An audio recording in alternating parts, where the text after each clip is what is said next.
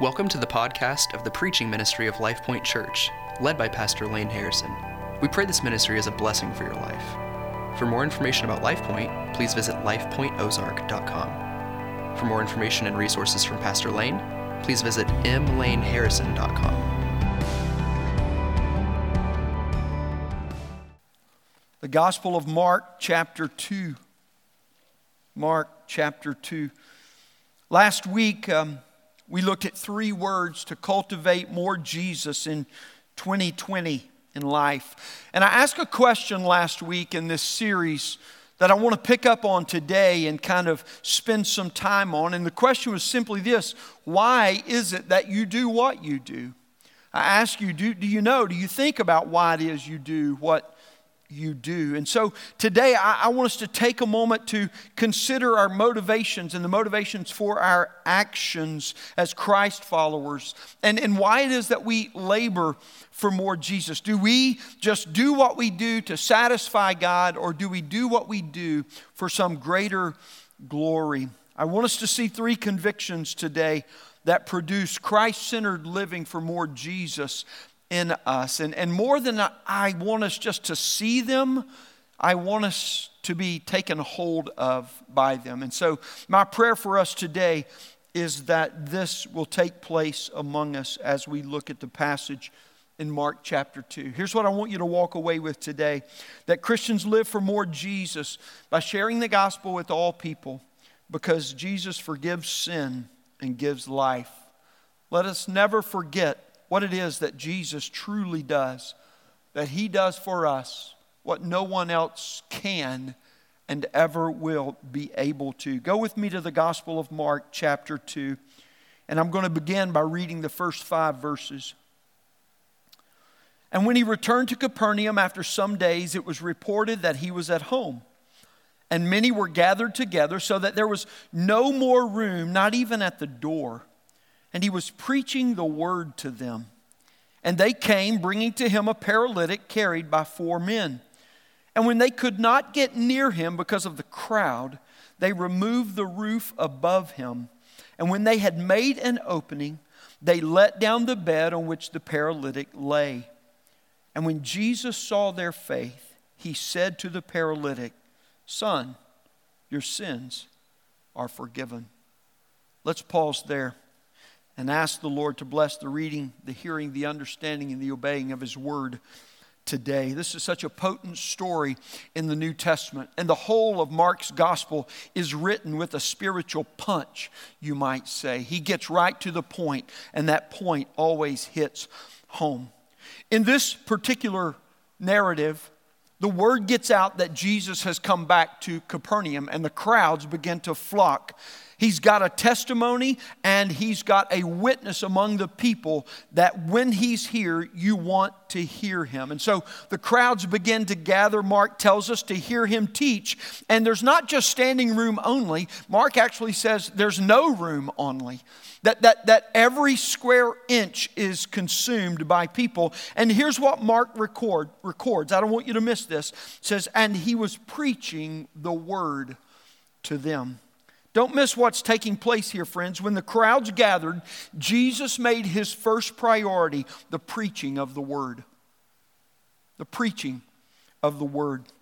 Maybe this seems cold or impersonal to you in many ways that with all the people standing around and so many of them who had come because of the deep, real need and their hearing of the great work that Jesus could do in healing and all of the other miracles he performed, it was Jesus' choice to choose preaching as the first and the greatest act of ministry that he could perform and share with people.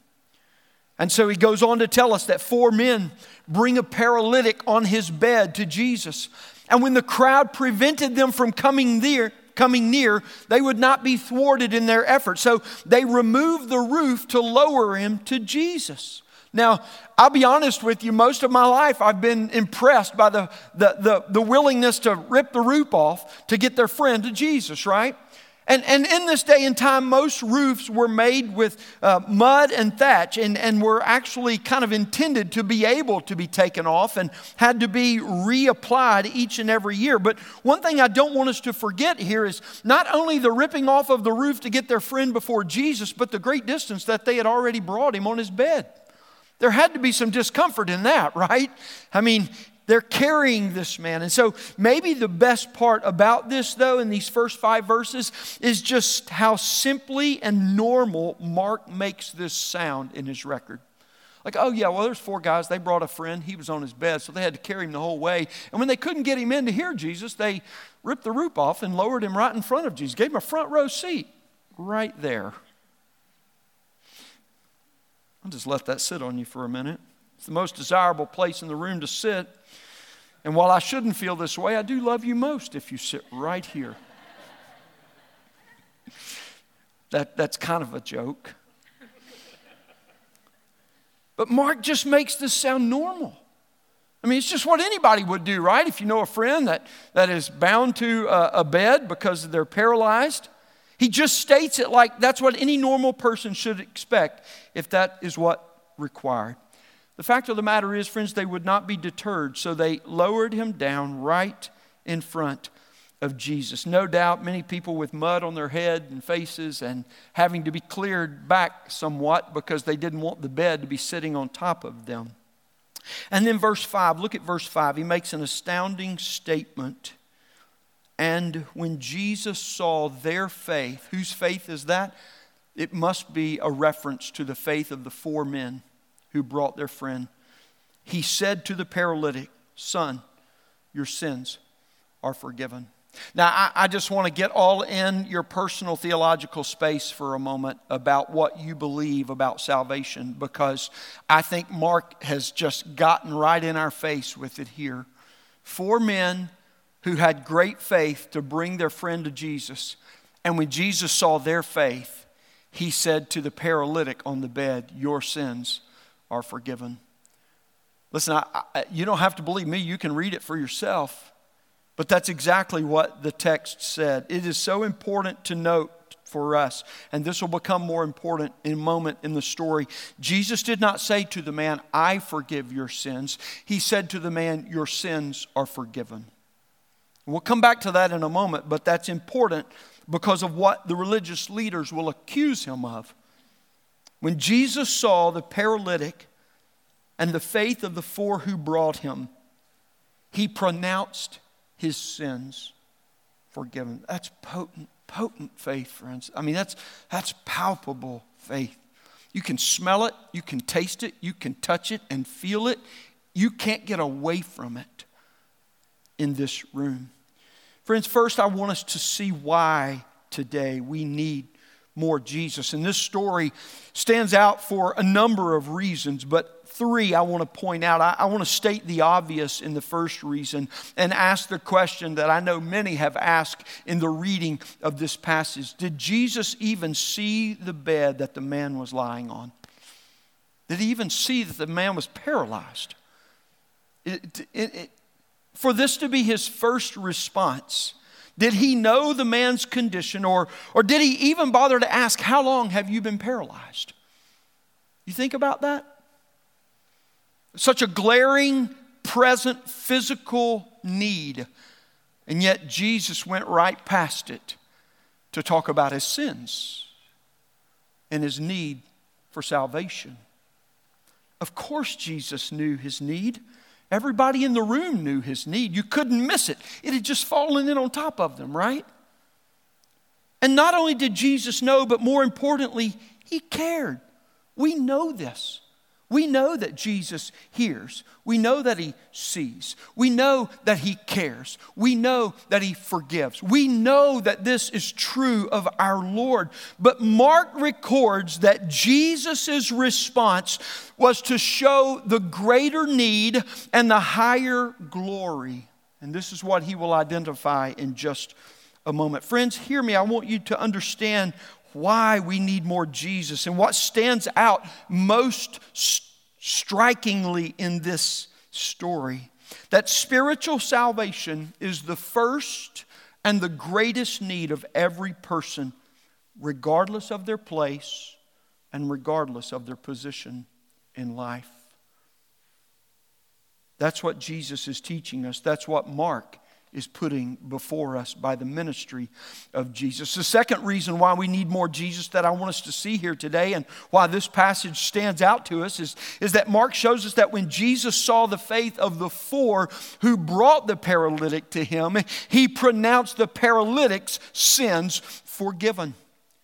Now, there is no doubt that that, that man and his faith was in some way absent from all that was taking place. As a matter of fact, we don't know, and it's not necessarily correct for us to surmise that he hadn't paid his friends to bring him that, that he had not begged his friends to bring him. The scripture doesn't say, and, and there's really no need for us to, to infer in some way, shape, manner, or form. But we do know this that, that Mark says when he saw the faith of the four men, he pronounced the paralytic's sins forgiven. You see, friends, the faith of the four, in some way, some measure, some form, before God, served as an empowering faith for the paralytic to meet Jesus.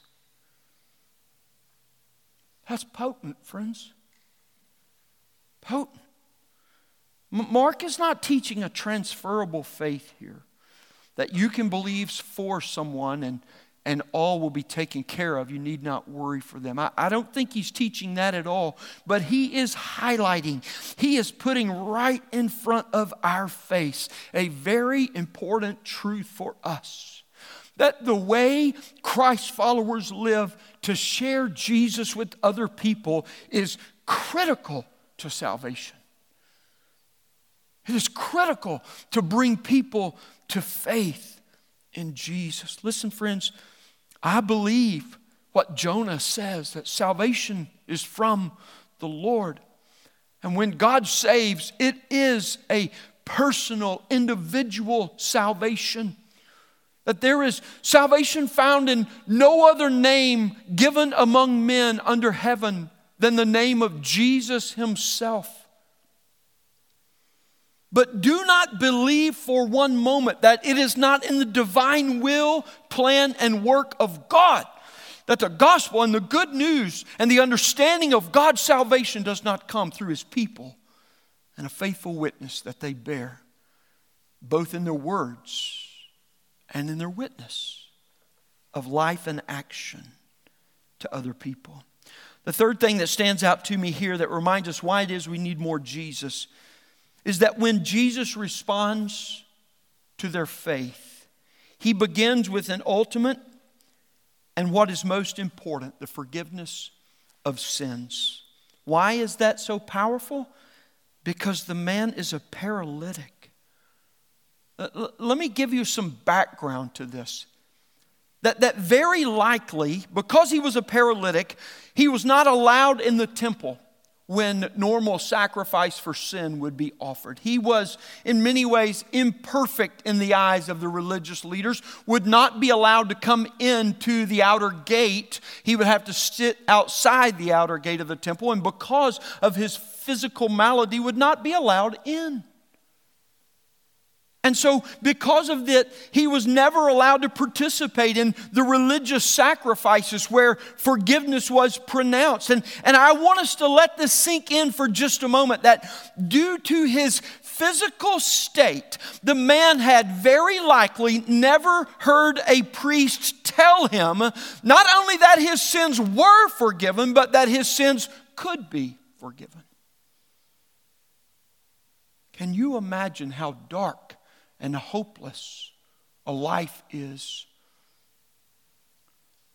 To know your own failures and shortcomings, weaknesses, and inabilities, and be able to do nothing about them but to try and maintain some sense and sensibility of life in the midst of them, but have no inkling, no spark of hope that anything could ever be done about them. Let that sink in. Very likely, no one had ever bothered to think of this man's far deeper burden of sin on his soul. We talked about, I made mention of, of the beggar at the temple gate in Acts 3 last week that Peter and John encounter and what they did for him. And very likely, people tossed a coin at the height of their generosity into him, and their thought was that poor, pitiful soul. But by soul, they didn't see his deeper need. They meant the fact that he couldn't get up and come in for himself. Very likely, no one had ever bothered to think of this man's far deeper burden of sin on his soul because all they ever really saw was his physical state that he was paralyzed on a mat.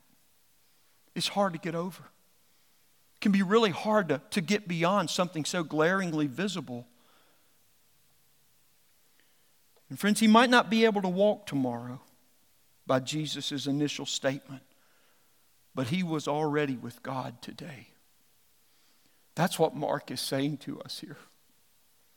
Jesus didn't get distracted, nor did he get disturbed by this man's physical state, but he addressed the man's greatest burden of life the forgiveness and the cleansing that set his soul free from sin. Five verses life changing impact. I want you to consider with me for just a moment longer that Jesus didn't look at the man and think, You poor paralytic, how horrible must your state be? He didn't look at the man and think of him as a project.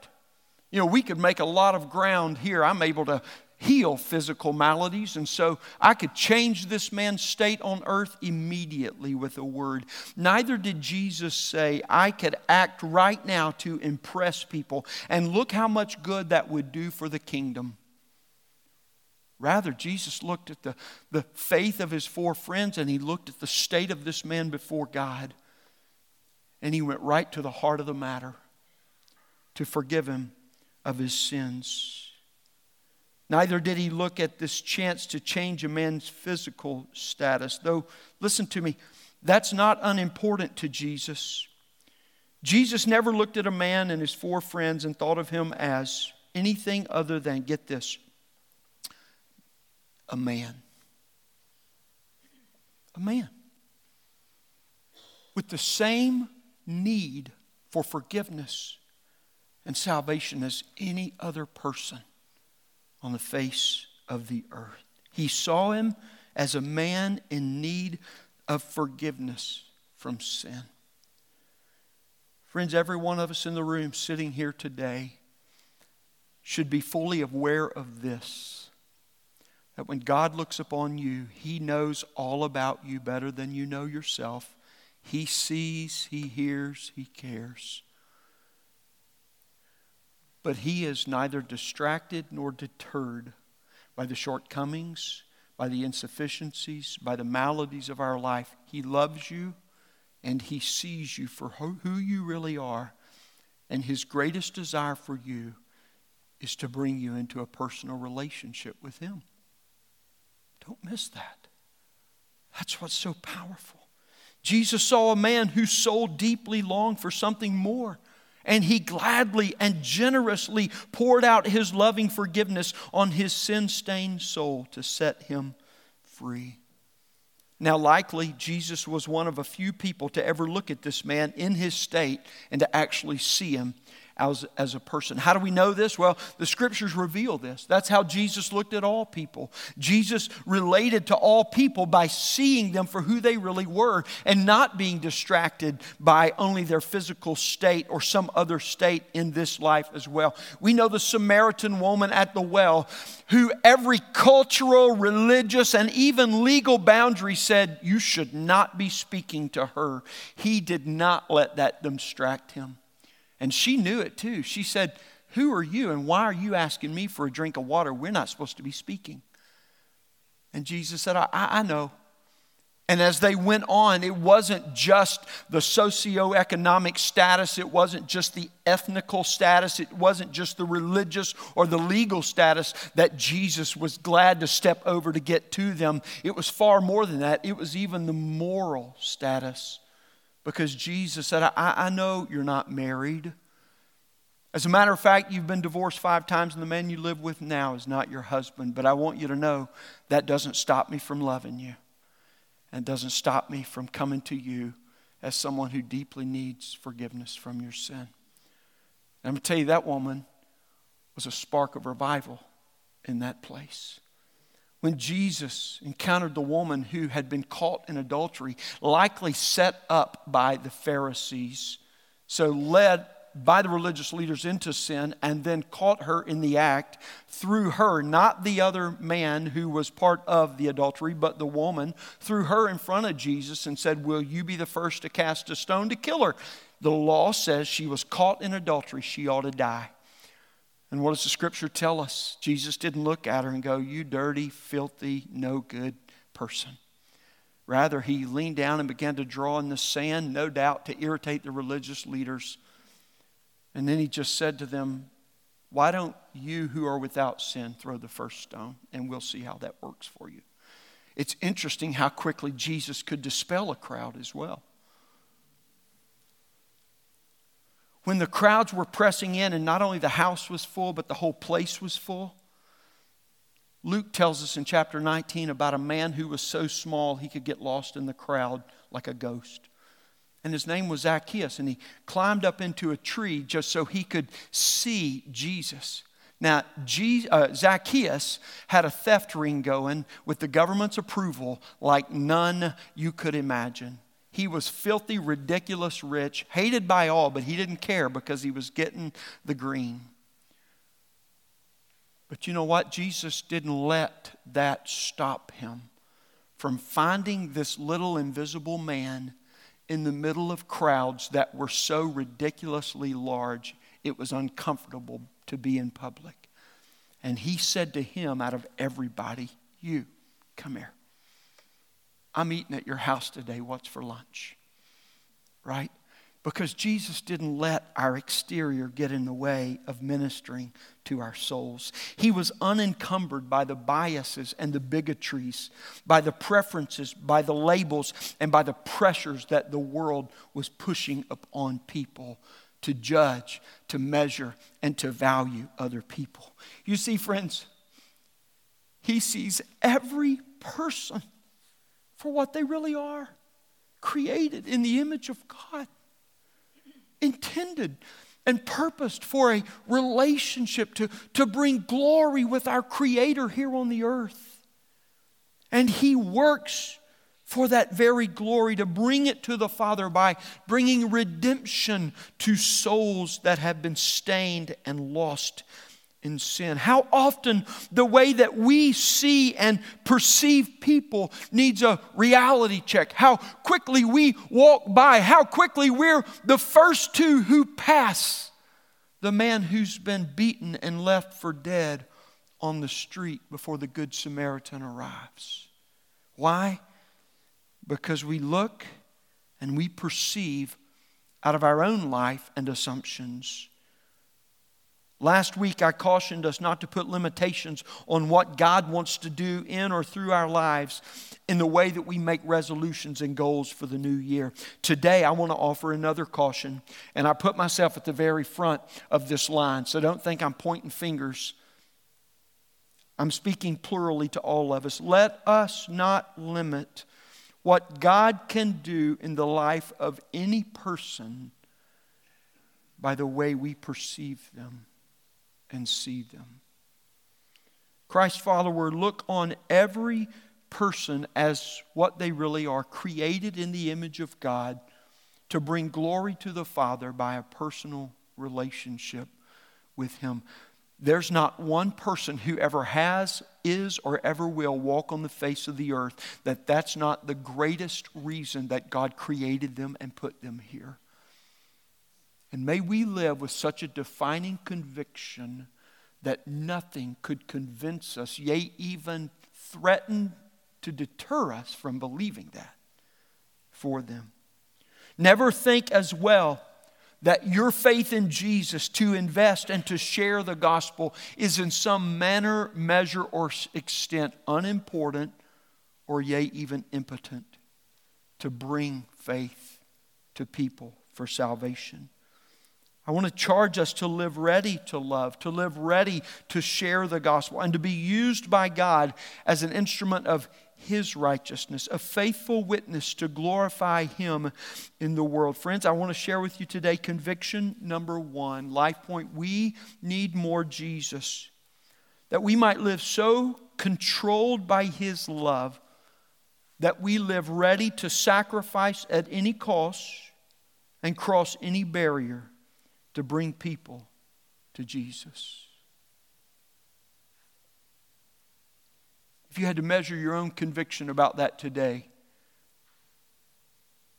where would it be? I'm not asking if you believe it, because if you're a Christian and you don't believe this, we need to talk about your being a Christian. That, that while salvation is surely, again, I'll say individual, personal, it's not only personal. Because when God saves an individual, he makes them the people of God. That's plural. For a purpose, his mission. And by this conviction, might we begin to see more deeply in us that every act of our life, every amount of or inkling of energy, of thought, of heart, and of soul, that no matter where we're at or who we're with, that the love of God would be so compelling to us that has been put on us that it would control us. To live in such a way to see people the way Jesus sees people here. Made in the image of God, purposed for His glory. Now, secondly, I want us to consider what it is that happens when Jesus is not more, but actually less. And my reference to less Jesus today is really a, a nice way of arguing for no Jesus if I can. And that no would be N O, not K N O W. No Jesus. Go to verse 6. Now, some of the scribes were sitting there. I, am going to tell you, good things never follow that statement right there, right, in the Bible. And they were questioning in their hearts why does this man speak like that? He is blaspheming. Who can forgive sins but God alone? And immediately Jesus, perceiving in his spirit that they thus questioned within themselves, he said to them, Why do you question these things in your hearts? Which is easier to say to the paralytic, Your sins are forgiven, or to say, Rise, take up your bed, and walk? It's a potent question, isn't it? Let me tell you why they preferred the healing, because that was something they could see and they didn't have to believe. They could see it first. I think it's also reveals their value system that the immediate was more ultimate to them than the ultimate. Verse 10 But that you may know that the Son of Man has authority on earth to forgive sins. So listen to this. This is why Jesus is going to do what he's about to do. And what's he about to do? He's about to heal the paralytic, okay? But listen to why he does it. Again, we never know this man's name. All he's ever referred to is a paralytic. There's a little bit of imperson, uh, impersonableness to this. I bet that man had a name, and I bet he was known by that name. But Mark's record, he's just the paralytic. And so he says, verse 11, I say to you, rise, pick up your bed, and go home. And he rose and immediately picked up his bed and went out before them all, so that they were all amazed and glorified God, saying, We never saw anything like this. Friends, the religious leaders did not like what Jesus had done. What do you mean, what he had done? What he had said about forgiving of sin. So they're questioning him in their hearts. And here's the thing about Jesus the same heart that he sees in need, he also sees in question. Right? Like Jesus hears all of that. And, and they did have some grounds for their question based on their religious paradigm. Jesus was not a priest. No one had offered any sacrifice for sin at that moment. And so there was no basis for forgiveness to be granted. But again, the problem was this not that Jesus was vying as a candidate for priesthood. No, he came as God. And that was the problem that they had with Jesus. They didn't believe that he was God. If he were vying for candidacy in the priesthood, they would have had a legitimate argument against him. But the problem was when Jesus came, he made a claim that he was what no one else had ever claimed he was God. And who are they to tell God he cannot forgive sin? But if forgiving sins did not prove he was God, shouldn't knowing what their hearts were saying to themselves been enough? And yet it wasn't. Jesus knew their hearts. He perceived what they were asking. So they asked why, they questioned it, and then they posed a second question about, or Jesus posed a second question about which was easier. Is it easier to, to do a sign, something that impresses immediately but does not last for eternity, or is it more difficult to grant true forgiveness? But he said, because you will believe a sign. And hear me, friends, Jesus uses signs for his purpose in the New Testament. He didn't waste a one of them, that's for sure. But he healed this man as a sign to the unbelieving. Why? Because by the time he got to the healing, that man didn't need forgiveness. He had already been forgiven, he knew God. And so he got up, picked up his bed, and he walked out from the house that he had been lowered by a hole in the roof. Just as Jesus said, the sign amazed them, so that they said, We've never seen anything like this. Ooh, and ah, they'd come from church, they had come to church on that day to be wowed, to be entertained, and to be impressed. And they got their little fix on that day. But here's what it didn't do, according to what Jesus said it didn't prove anything to them to conquer their unbelief. Because though they were amazed, they walked away in unbelief the same way they walked in. Signs are good, friends, and Jesus uses them, but they're not final nor are they ultimate. And that's what Mark is teaching us in his gospel in chapter 2. When you follow Jesus through the gospels, the crowd that gathers to see the miracles is always far greater than the crowd that listens to his teaching more than 5,000 gathered in one instance. And we know that was not a one time shot, that that happened multiple times. We know that that crowd actually probably numbered in the tens of thousands, maybe 15 or as many as 20,000 that gathered to hear him, many of which were so far away they could barely perceive what he was saying. But here's what we also know that throughout the New Testament, only about 500 ever really followed him. Let me ask you this what strikes you most about Jesus? His ability to defy natural laws of the universe or his power to conquer sin, death, and the grave. You see, these two don't have to stand in opposition to one another.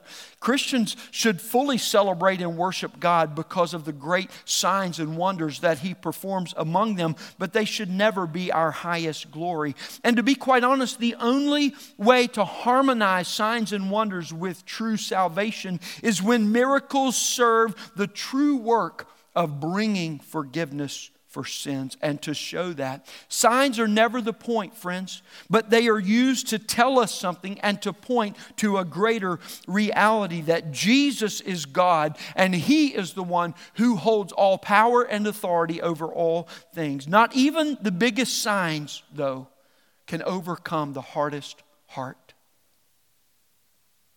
Only faith can kill unbelief. Do you know what verses 6 through 12 really tells us? They tell us what it is really like to have less, or shall we say, no, Jesus. They show us what a hard heart looks like. They show us how much more we're impressed by the show of the miracle than being overjoyed by the grace of eternal salvation. That, that the religious demand puts upon a person a far greater weight of importance on what is outward change rather than what is ultimate inward transformation. But, friends, you don't have to think of yourself as religious in order to be religious. I mean, self righteousness produces the same hardness of heart as religion. Unbelief and hardness of heart, whether religious or self righteous, they all come from a lack of Jesus. And when you become satisfied with less Jesus, you settle for external change and you actually begin to strive after outward signs, after what impresses, after what entertains. But you're not overly interested in being bothered by and surely never inconvenienced or sacrificed for true transformation. Religion and self righteousness just flat out don't have the time nor the allowance for real gospel power because it's often not immediately seen with the eyes but requires faith, and therefore it's just beyond your ability to believe. Questioning the work of God in salvation, that's easy, friends. That doesn't take discernment, it takes doubt and unbelief. That's easy. As a matter of fact, it's so easy. Each of us have some area where we're most tempted to doubt and maybe even not to believe Jesus in that. It is as universal as humanity. But it only produces more of the same hardness of heart from which it came, never offers any help for those that are suffering in sin. You see, the less Jesus you have, the more religion and self righteousness will fill up within you, which is always what makes you less loving and more impatient. Think about this. Less hopeful, more demanding, less interested in what God can do, and more interested in what impresses you or what is taxing upon you, less trusting, more cynical, less joyful, more consumed with personal pleasure, convenience. You see, the less Jesus you have, the more religious and self righteousness demand that others appease you, that others entertain you, that others measure up to your expectations over celebrating what it is that really brings glory to God or what is truly, ultimately good for other people. And the same religious people that doubted and questioned to disbelieve Jesus' ability to forgive sin are the same ones that orchestrated his death and denied his resurrection from the grave. Think about that. They were already working. The less Jesus you have, the less desire or tolerance you have for His presence in your life or His presence around your life. And the less Jesus you have, the more of yourself that you are ultimately full of, no matter what label you put on it. The religion and self righteousness of less Jesus always grows in the heart that is filling with self, that is filling with self interest, that is filling with self concern, that is filling with self preference, that is filling with selfishness, that is filling with self centeredness. And may I even say today, that is filling with so many of the practical measures of self care today. We just don't give time for other people because we're so consumed with everything that we need and want.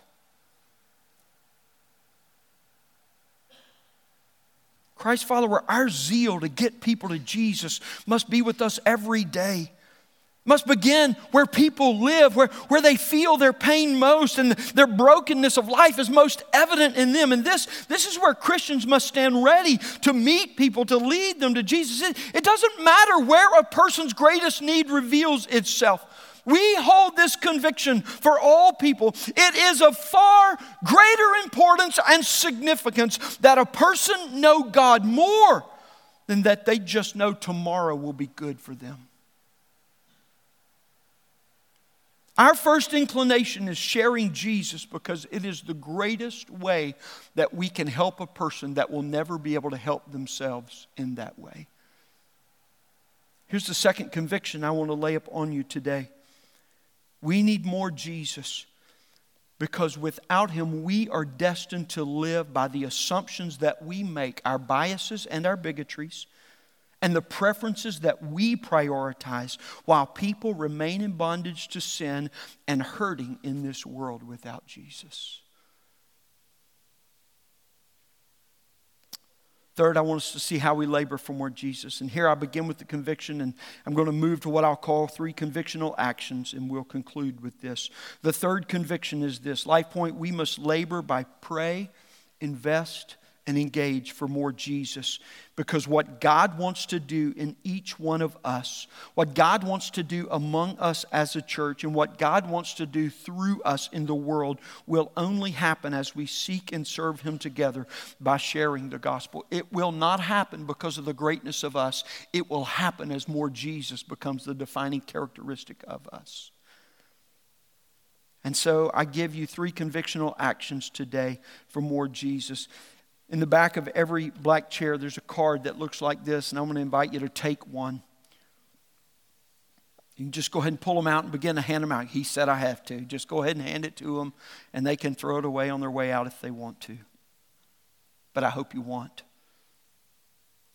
Three convictional actions. First of all, to pray to pray for gospel transformation. Jesus' first act is to proclaim because he was the good news who had come. We know Jesus as the living word, the good news from God. Our first act is to pray his will and his work be done on earth and to labor to that very end. Pray for the people that God has placed all around you your family, your friends, your coworkers, your neighbors, your enemies.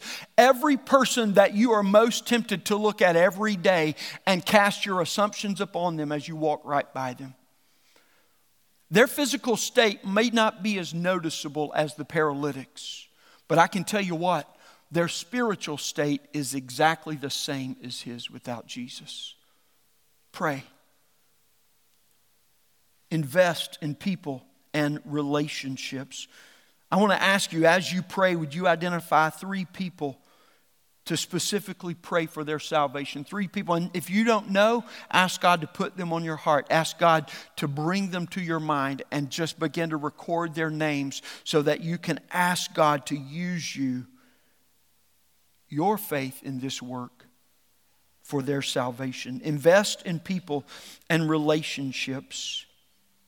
Serve others not only in what you do, but how you do. Encourage in some way. Maybe it's a coworker you see every day, but you can bring the intentionality of investing in their life simply by saying, Today they're going to feel better because they're going to hear something encouraging from me. And just pour into them and ask God to use it. Ask God to bless it. Sharing Jesus and serving in His name. Friends, we know this from those four friends. It will cost you but it will always be worth far more to you and for you than what it demands from you. You will be blessed as you live to be a blessing. And third, invest with the intentional purpose of engaging people with the gospel. As you pray, as you invest, seek ways to engage people with the gospel. For the gospel is the Christ follower's first priority because only Jesus, the living word, gives new life. And let me give you one simple way to engage people with the gospel invite them to come with you to church, invite them to come with you to community group. Let me tell you why this is potent. Number one, statistics continually tell us they have for generations now, at least uh, the last two generations, that one of the greatest reasons people don't come to church is they've never been invited by someone that they knew. But let me tell you why invite is such a potent form of engaging people with the gospel. Because when you invite someone to come with you, be it to community group or be it to church and the worship gathering, what you say to them is, I don't want you just to go do something, I want you to come see what has so impacted my life. And you're inviting them into that relational connection to see how God has worked in you and to hear how God can work in them. Pray invest, and engage. Christians live for more Jesus by sharing the gospel with all people. Why? Because He forgives sin, and He and He alone gives life. Would you pray with me?